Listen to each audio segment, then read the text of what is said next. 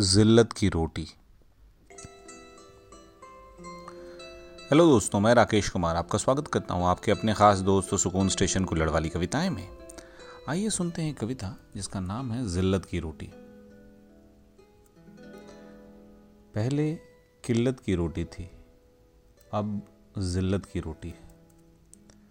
किल्लत की रोटी ठंडी थी, जिल्लत की रोटी गर्म है, बस उस पर रखी थोड़ी शर्म है, थोड़ी नफ़रत, थोड़ा खून लगा है।